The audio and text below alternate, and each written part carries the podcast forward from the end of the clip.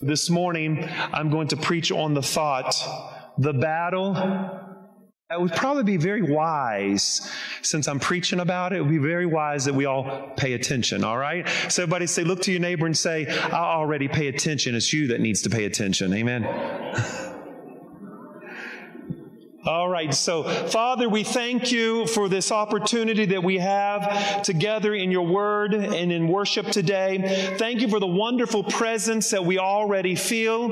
We pray that you would open our ears and our hearts, that we would hear your word, and that your word would go forth in power, and your word would go forth in boldness. And everyone shouted a great big Amen. You may be seated. How many would agree with me that our society seems to be very distracted? I'm going to say that again. How many would agree with me that our society seems to be very distracted? We have become more distracted, and the steering wheel in another hand, while you try to wave at a person that you know on the highway. We're very distracted. Our attention is here, our attention is there, and our focus has become very divided. Our technology is so advanced that we have everything at our fingertips. Just think about it.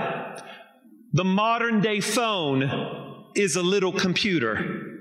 Everything you need is at your fingertips. I love technology, and I think that you would agree that you love technology. In some ways, technology makes life so much easier. It makes it so much accessible. Technology is a wonderful thing to have as long as technology don't have you. Technology is quick and technology is easy. It's wonderful. But I also believe that no matter how wonderful it is, it also has become our enemy. It has robbed our attention. And I would further say this that it has robbed our attention span, society. Technology is wonderful, but I believe that it also has become our enemy because it has taught us not to focus. It has taught us to be divided in our attention and has taught us to have things real quick. And if we don't have it real quick, we move on to something else. Well, let me remind you, my friends, that there is always something after your attention. Whether it's your phone, whether it's the media, whether it's the elections, whether it's your thoughts, whether it's your relationships, whether it's your job, whether it's your kids and your finances, whether it's the opinions of others and the expectation of others, there will always be something after your attention. I believe there's a battle for your attention. There's a battle for your focus. And there's a battle for your undivided attention. We have become so easily distracted we have become so easily disturbed by people and places and things that it almost takes something new and something spectacular to get our attention again. It's almost as though technology is a drug and it has to be improved every year for it to get our attention more and more and more. There's a battle for your attention this morning. Attention is the currency of our generation. Think about this. Attention is the currency of our generation. I'm going to quote from a documentary not too long ago called The Social Dilemma, and I quote, they said in the documentary this, if you're not paying, if you're not paying for the product, then you're the product. We're the product. Our attention is the product being sold to advertisers. Social media is not a tool, it is a drug. I believe that has a lot of truth to it. Social media is not a tool now, it's become a drug. In 2020, the World Health estimated that the average lifespan of an individual is approximately 72 years of old. And if you start using social media, any form, at the age of 10 years old, then that means that the average person is going to spend at least over six years in using social media in their whole lifetime. Think about what you could do with your life that is productive. Think about the books that you could read in six years. Think about the relationships that you could build if you would take that many minutes and that many hours and invest it into something that's worthwhile. Think about the investment that you can make into somebody else by mentoring them and speaking life into them and training up leaders and reading books and growing and expanding. But yet we are throwing our life away as a wasteful product because our attention is focused somewhere else. The devil is after your attention. Our attention is under attack. The, Na- the National Safety Council reports that that that uh, crashes in America, car crashes, is estimated to be 1.6 million every year because people are using their cell phones. Because they are divided in their focus. One out of every four car accidents in the U.S. is caused by somebody texting and driving. Why? because their attention is divided. There's a battle after your attention.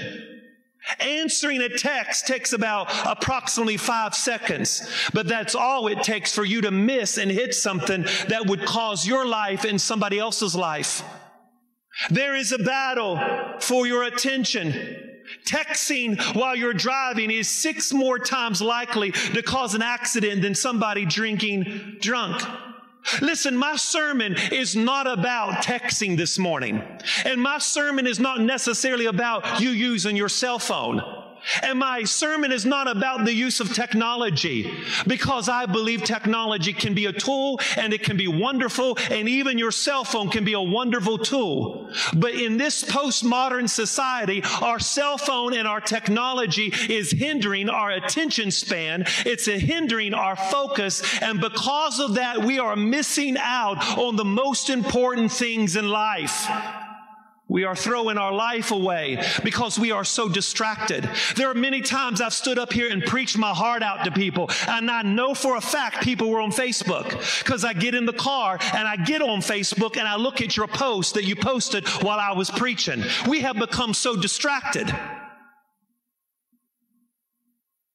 We are so distracted by technology that we can't even pay attention to the man of God who is prepared to preach all week because we're so distracted.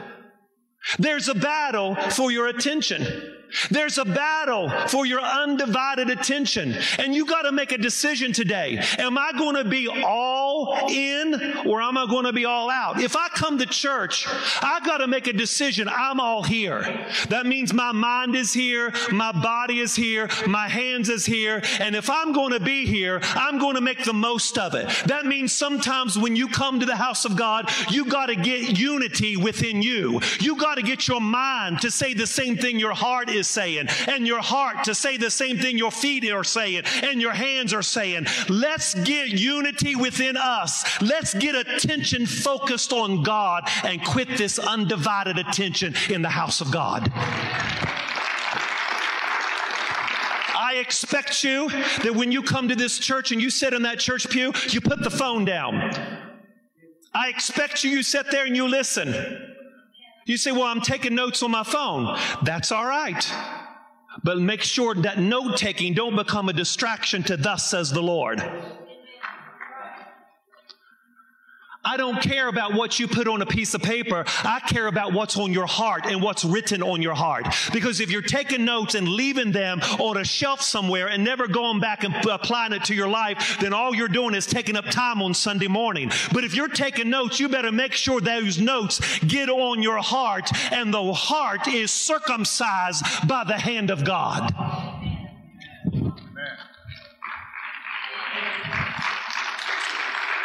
So, is there anything wrong with note taking? Absolutely not. I think it's a wonderful thing. But the greater challenge is make sure that the notes are on your heart. Is there anything wrong with taking notes on my phone? No. Just make sure you, your heart take notes.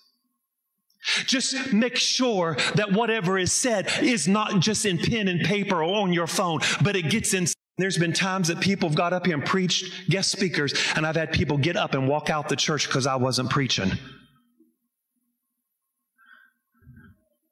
That is disrespectful. I said, that is disrespectful.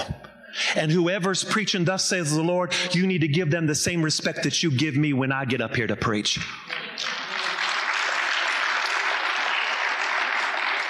Did you hear me? There's a battle for it. Listen, I love you today. I'm not angry or mad. I just believe that we're living in a society right now. Our world is crazy. America is going crazy. People are fighting over the elections. Our attention is divided. Listen, the greater challenge is not focusing on who won the election, but the greater challenge is focusing on the sovereign Lord of the universe. Let's get our attention back to where it belongs.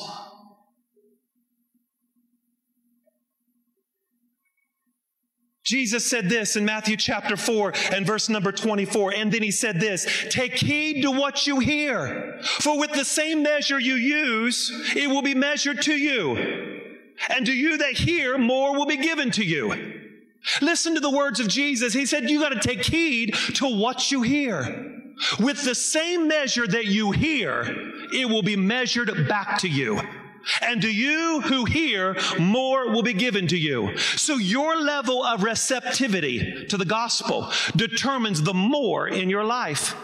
If you're not getting anything out of the church service or anything out of the sermon, it's because the level of receptivity and the level of hearing is not conducive to where your heart is at. Jesus said, Take heed to what you hear. Be careful what you hear. For with the same measure that you hear will be the same measure that it will be given back to you. You see, what you can determine your more by what you give your attention to. You can determine your more, M O R E, by what you pay attention to. You can increase the measure given to you by changing what you hear. Think about it. Today's attention brings tomorrow's appetite. I want to say that loud and say it very clear because I think it's very important. Today's attention brings tomorrow's appetite. What you hear produces an appetite in your spirit. If you hear something over and over and over, that's going to produce an appetite to hear it more. The less that you hear sermons and the less you attend church, the less you want to hear about it. Because the level of your hearing determines the level that you'll receive at. Today's attention brings tomorrow's appetite. What kind of appetite you have is is determined by what you are hearing today, by what you are focusing your attention on. So there is a battle for your attention today. Today's appetite is a product of yesterday's attention. Today's appetite, the appetite of your spirit, today's appetite, what you hunger for, is the product of yesterday's attention.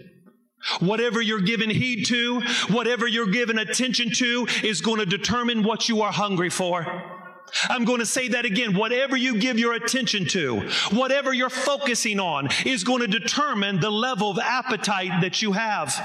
My friends, what kind of appetite do you have today? What kind of hunger do you have today? And whatever appetite and whatever hunger you have is really determined by yesterday's attention. What are you producing in your life?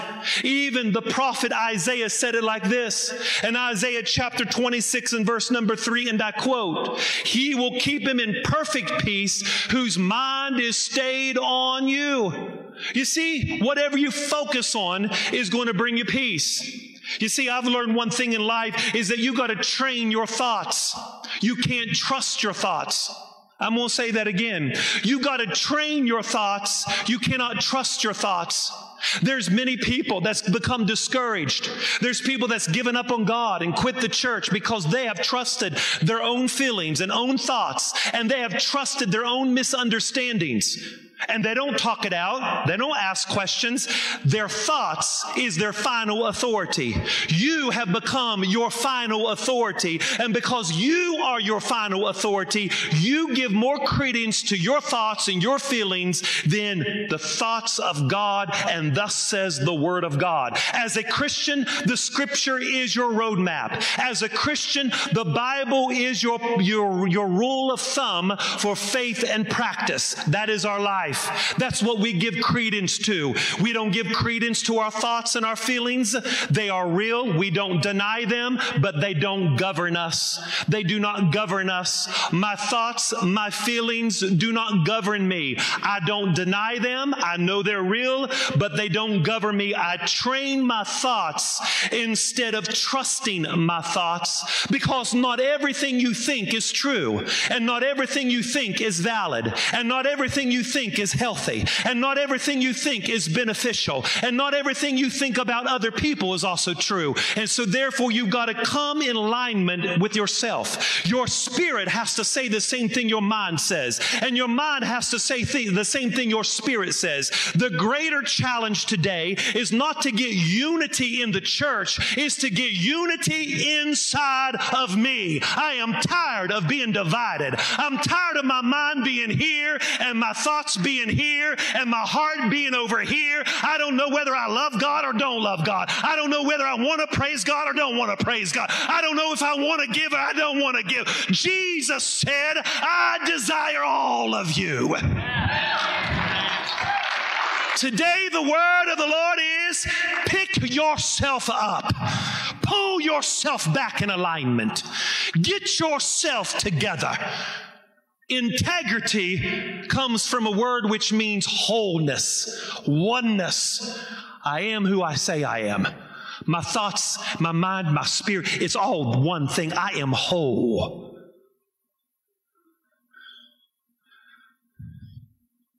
Is this all right today? I says, this all right today? Today's separation will bring tomorrow's successes. Today's sanctification is going to bring tomorrow's miracles. Today's consecration is going to bring tomorrow's conquest. Today's appetite is a product of yesterday's attention. Whatever you focus on, whatever you give your attention to, will develop an appetite within you. I want to say this and I want to say it loud and clear because I think it's important that desires determine, desires do not determine destiny. Your diet does. But that graveyard out there is full of people who have never sung the songs that were in their heart. There's a graveyard up the road of people that should have preached but never preached, that should have been a doctor but never had the discipline to go to school. There are people that's in the graveyard that had the anointing and the appointment to do great things for God, and all they had was a desire. The graveyard is full of people with desires and intentions. You got to translate your desires into deeds. It has to be more than a want to. It has to be more than a desire. It has to be a do. It has to be an activity. It has to be translated into a deed. When your desires are translated into deeds, that will bring productivity. That will bring productivity. You are responsible for your life. Nobody else is. Nobody else is responsible for the things you've done or the things that you will do. There are contributing factors, but you're the one that's responsible. And in order for you to have a healthy prescription for your health, you've got to diagnose things correctly. And the problem is in our postmodern society, we have diagnosed ourselves incorrectly, and so therefore we're giving us we're giving ourselves the wrong medicine. You got to diagnose yourself correctly before the prescription becomes right, or else you'll have the wrong prescription. Our attention is divided. Desires don't determine destiny, diet does. According to one study at Harvard Health Watch, they did one study at Harvard and said this that the average American spends 101 minutes per day driving. 101 minutes a day driving. According to the U.S. Bureau of uh, Labor Statistics, and I quote, the average American watches TV 2.8 hours a day. In a lifespan, if you watch two hours of TV a day, that's eight years in a lifespan. According to this study at Harvard, the average time a person spends on social media in North America is two hours and six minutes. If you do that in a lifespan, that's over six hours of just being on a social media in your life. In a lifespan, you spend two hours in just shopping, the average American. I'm sure for women, that's a little bit more. Two, over two years of shopping in a lifespan. In a lifespan, it's over three hours of just eating and drinking. I'm sure mine will be six. In a lifespan, we spend at least one year in social, in socializing. Higher. To some of you, this may be lower. But in a lifespan, you will sleep over 26 years in just sleeping. Now, some of you uh, say, I wish that was true for me. Some of you may get less, and some of you may get more. But how many will raise your hand today and say, I love sleep when I do get it? And the rest of you are lying. I said, How many will raise your hand and say, I love sleep when I do get it? But I want you to think about this, church. Think about this. Think about this. I know just a minute here. Listen to Pastor. Nobody would ever notice, but if you keep doing it over and over and over, eventually there's going to be a noticeable difference. And I'm telling you today that if some of us, including myself, I'm preaching to myself, we've got to get our life back in order. We've got to get our attention back in focus. We can make all the excuses in the world why we don't want to go to church, and I know it's a little strange right now. And we can make all, and, and, and I understand the social distance and quarantine, you need to do that if you're sick. But what I am saying is this, but that's not an excuse for us to slack on spiritual disciplines, even though you can't come to church. You should still be reading and studying and reading books and propelling yourself to growth. This is not a time in a pandemic where we should go to sleep, and it's not a time where we should get in a rut. This is not a time where we should just maintain. This is a time where we should be more missional than we've ever been. I don't care who's going to be president. The Church of Jesus Christ is the church of Jesus Christ. And we will flourish and we will grow and we will expand because Jesus said, Upon this church, upon this rock, I will build my church, and the gates of hell shall not prevail against it. Get your mind together. We act like this is the worst time in history. I don't think so. Nero cut the heads off of Christians and lit up his garden at night. You have a cell phone and you have technology and you can go out to eat every day and you can come to church whenever you want. It's not that bad.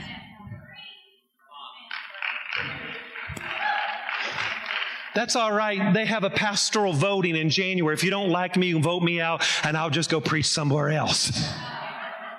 But can somebody just help this preacher preach today? Can somebody just wave your hand and say, it's not that bad? And we act like it's such a burden to come to the house of God. It's a burden to go to church. Oh, if I got to go three, don't ask me to go on Wednesday. It's just too much. It's like too much on me. Too stressful, Pastor. Just, just, just too much. I can't take it. I can't. Today's appetite is determined by what you heard yesterday. And I promise you, you're hearing a lot of junk six days a week. And the only time you're hearing the word is on Sunday morning. It's no wonder we got to coax you to worship God. Because you put junk in all week. And now you got to come to church and everything you saw on the computer and everything you saw on Facebook and everything you talked about, every, it's just whirling around your mind. Your mind just spinning. Because your appetite is determined by what you have heard all week. Are you called to isolate yourself from the world? Absolutely not. But if a little minute here and a minute there and a minute there adds up, can you not just make one step and maybe take a minute here and quote a scripture once in a while and take a minute here and read a scripture and take a minute here and pray and take a minute here and do this and take a minute and do this? The minutes add up. I'm asking you to make a baby step towards the right direction. And if that's just a little step, then struggle in the right direction. But you got to make up your mind. I'm not going back. Even if it's a minute, I'm not going back. I got to take a, if it's a minute going forward, it's a minute in the right direction.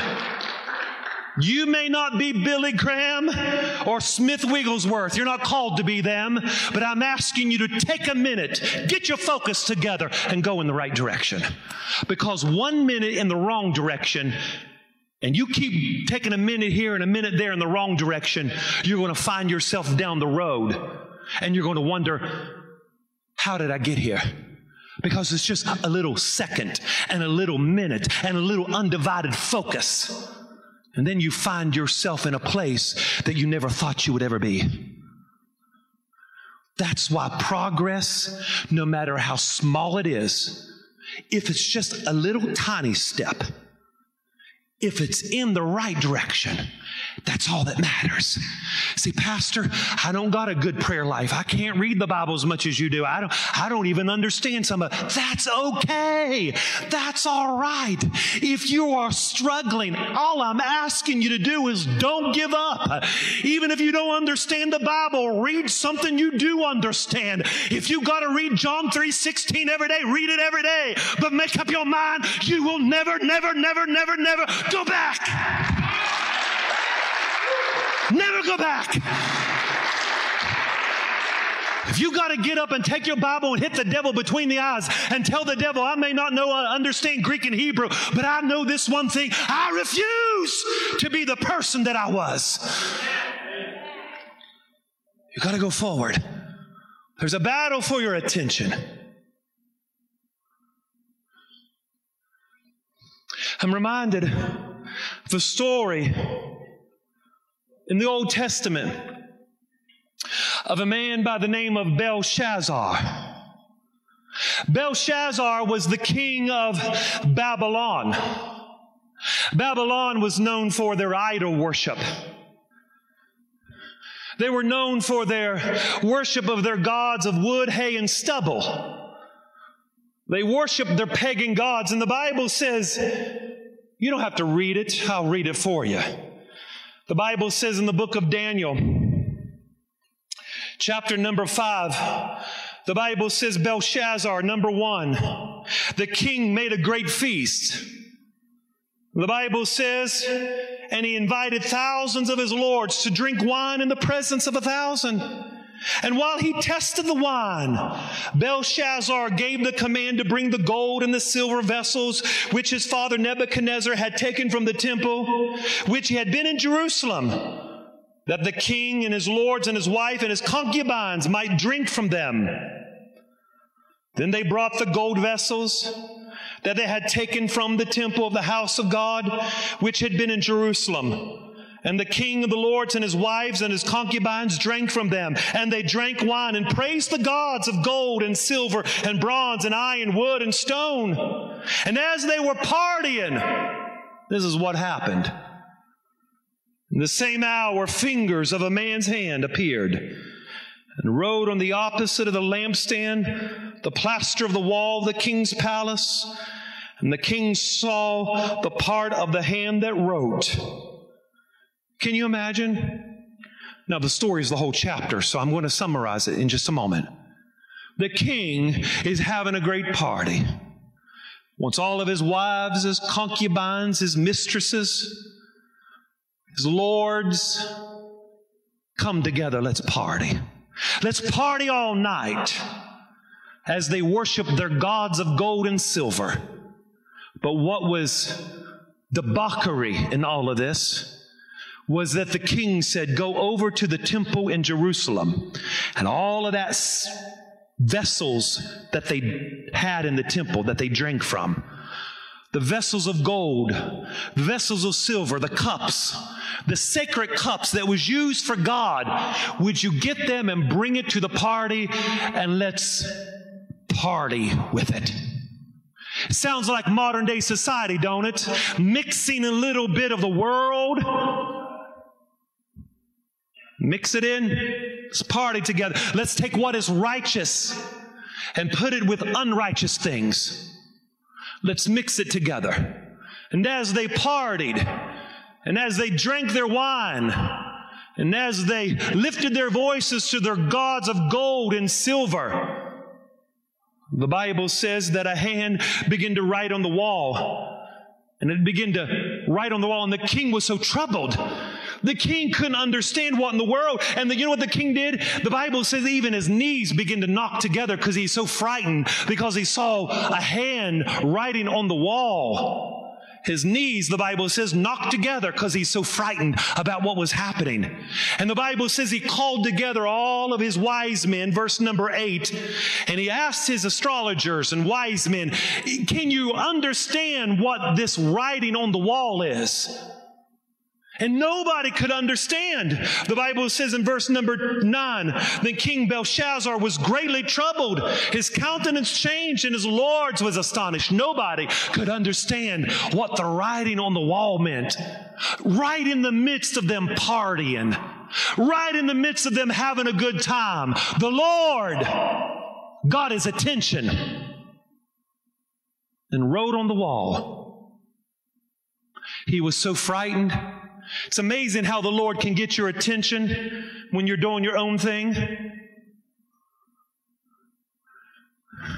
The hand began to write on the wall, and the king was troubled.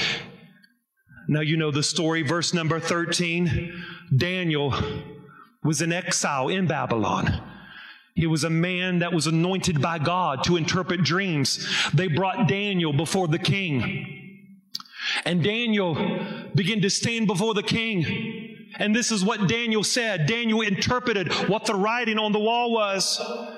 The Bible says in verse number 23, the Bible says, Daniel said to the king, He said, And you have lifted yourself up against the God of heaven, and you have brought the vessels of his house before you, and your lords and your wives and your concubines, and you've drank wine from them. How dare you use what is holy in your debauchery orgies that you're doing? How dare you mix what is holy with what is worldly? He's stretching his hands forth, Daniel, and begin to judge the king. And you have praised the gods of silver. You have praised the gods of gold, bronze, and iron, woods, and stone, which you do not see, they do not see, they do not know. And the God who holds your breath in your hand owns all your ways, and you have not glorified him. You've not glorified him. You've worshiped those things that have no breath, they can't see, they can't hear, and you don't even acknowledge God who holds your breath. Sounds like the modern world, don't it? We worship at the God of entertainment and sex.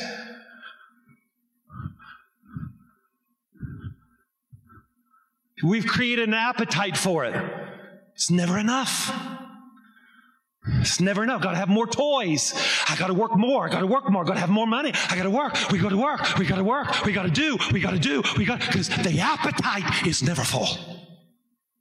Because we have listened to the world. The world tells you you better work seven days a week. The world tells you you got to have this. The world tells you you got to meet up to the Joneses. The world says you got to do that. And we have fed our spirit so much that it has produced an appetite for something that never brings satisfaction.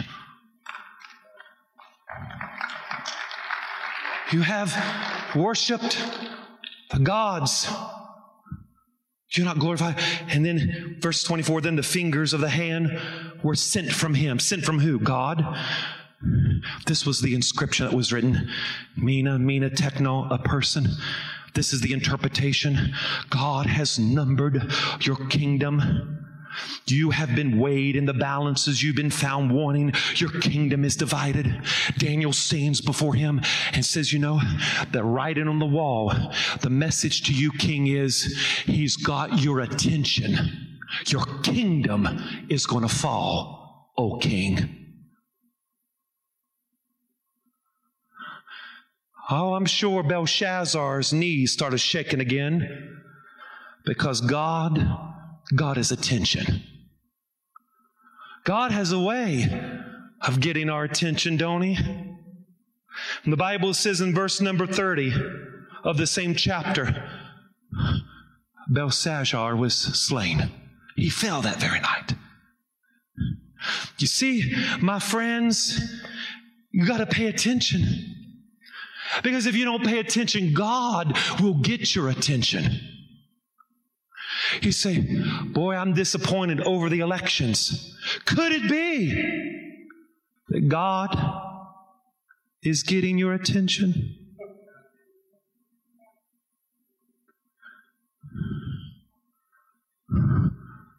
Oh, I know. You probably don't believe me. I'm just a preacher.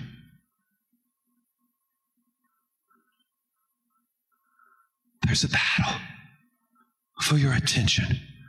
The church has never prospered in prosperity.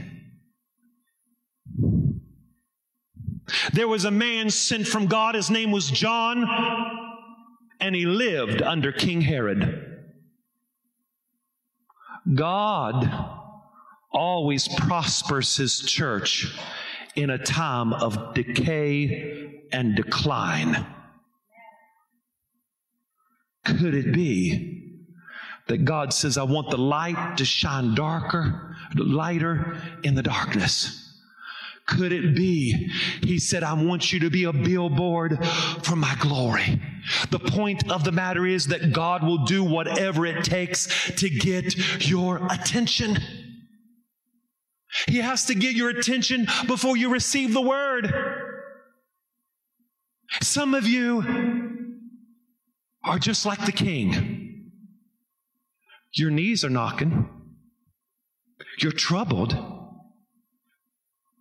He's got your attention, but you don't understand. You don't understand. The king didn't understand until Daniel gave him the interpretation. Pastor, why does it seem like I go in a circle all the time? Why is it that I've lost my joy? Why, what, what's with it? Could it be that every week you come to church and the word is going forth? God is speaking to you and you're looking for a different method. You see, because God will do whatever He has to do to get your attention. If it's to write on the wall, if it's to disturb your party, He'll disturb your party. Don't be troubled over the method. Just make sure that you look for the message in the method. Make sure, number two, you look for the message in the method. The method was he used an invisible hand to write on the wall. That was the method. But the message was your kingdom is going to come down. Oh, there's all kinds of methods that God is using to wake us up. Don't be disturbed by the method. Don't be disturbed by the chaos in America. That's a method. What is the message? The message to the king was You've worshiped your gods of gold and silver, and your kingdom's going to fall because you didn't give glory to God. Number three, your life will never be in order unless your attention is redirected. You don't have to fast for three days. You don't have to come to the altar and let me lay hands on you and pour oil on top of you and, and like a greasy pig at a county fair. You don't need to march around this building seven times. You don't need to take a Bible. No, no, no. All you need to do is make a decision that I don't want to go back, so I'm going to refocus and redirect my life in the right direction.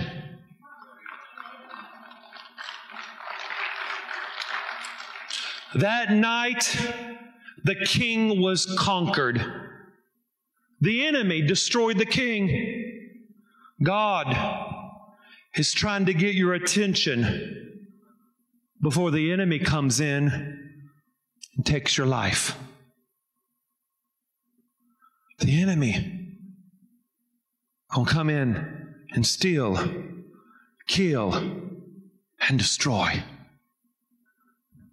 God will do whatever He has to do to get your attention. You can't be focused on the method, you got to find the message in the method. And if you want your life to change, you got to redirect it, refocus it.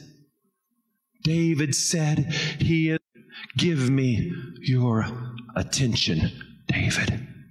Give me your attention. When you're talking to your child and you're trying to correct your child and redirect your child, you want your child to look at you in your eyes. Give me your attention. Lift up your head and look at me.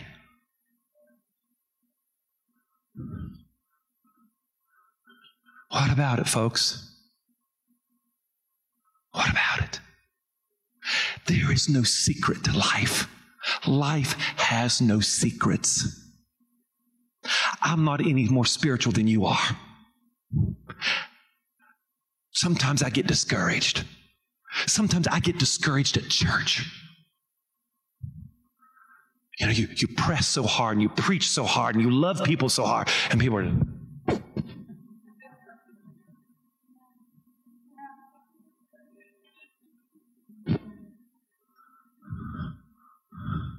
You know what I'm talking about. You've experienced with your kids. You're trying to tell your kids you love them and I want, and they just said, But in spite of all of that, I still love people.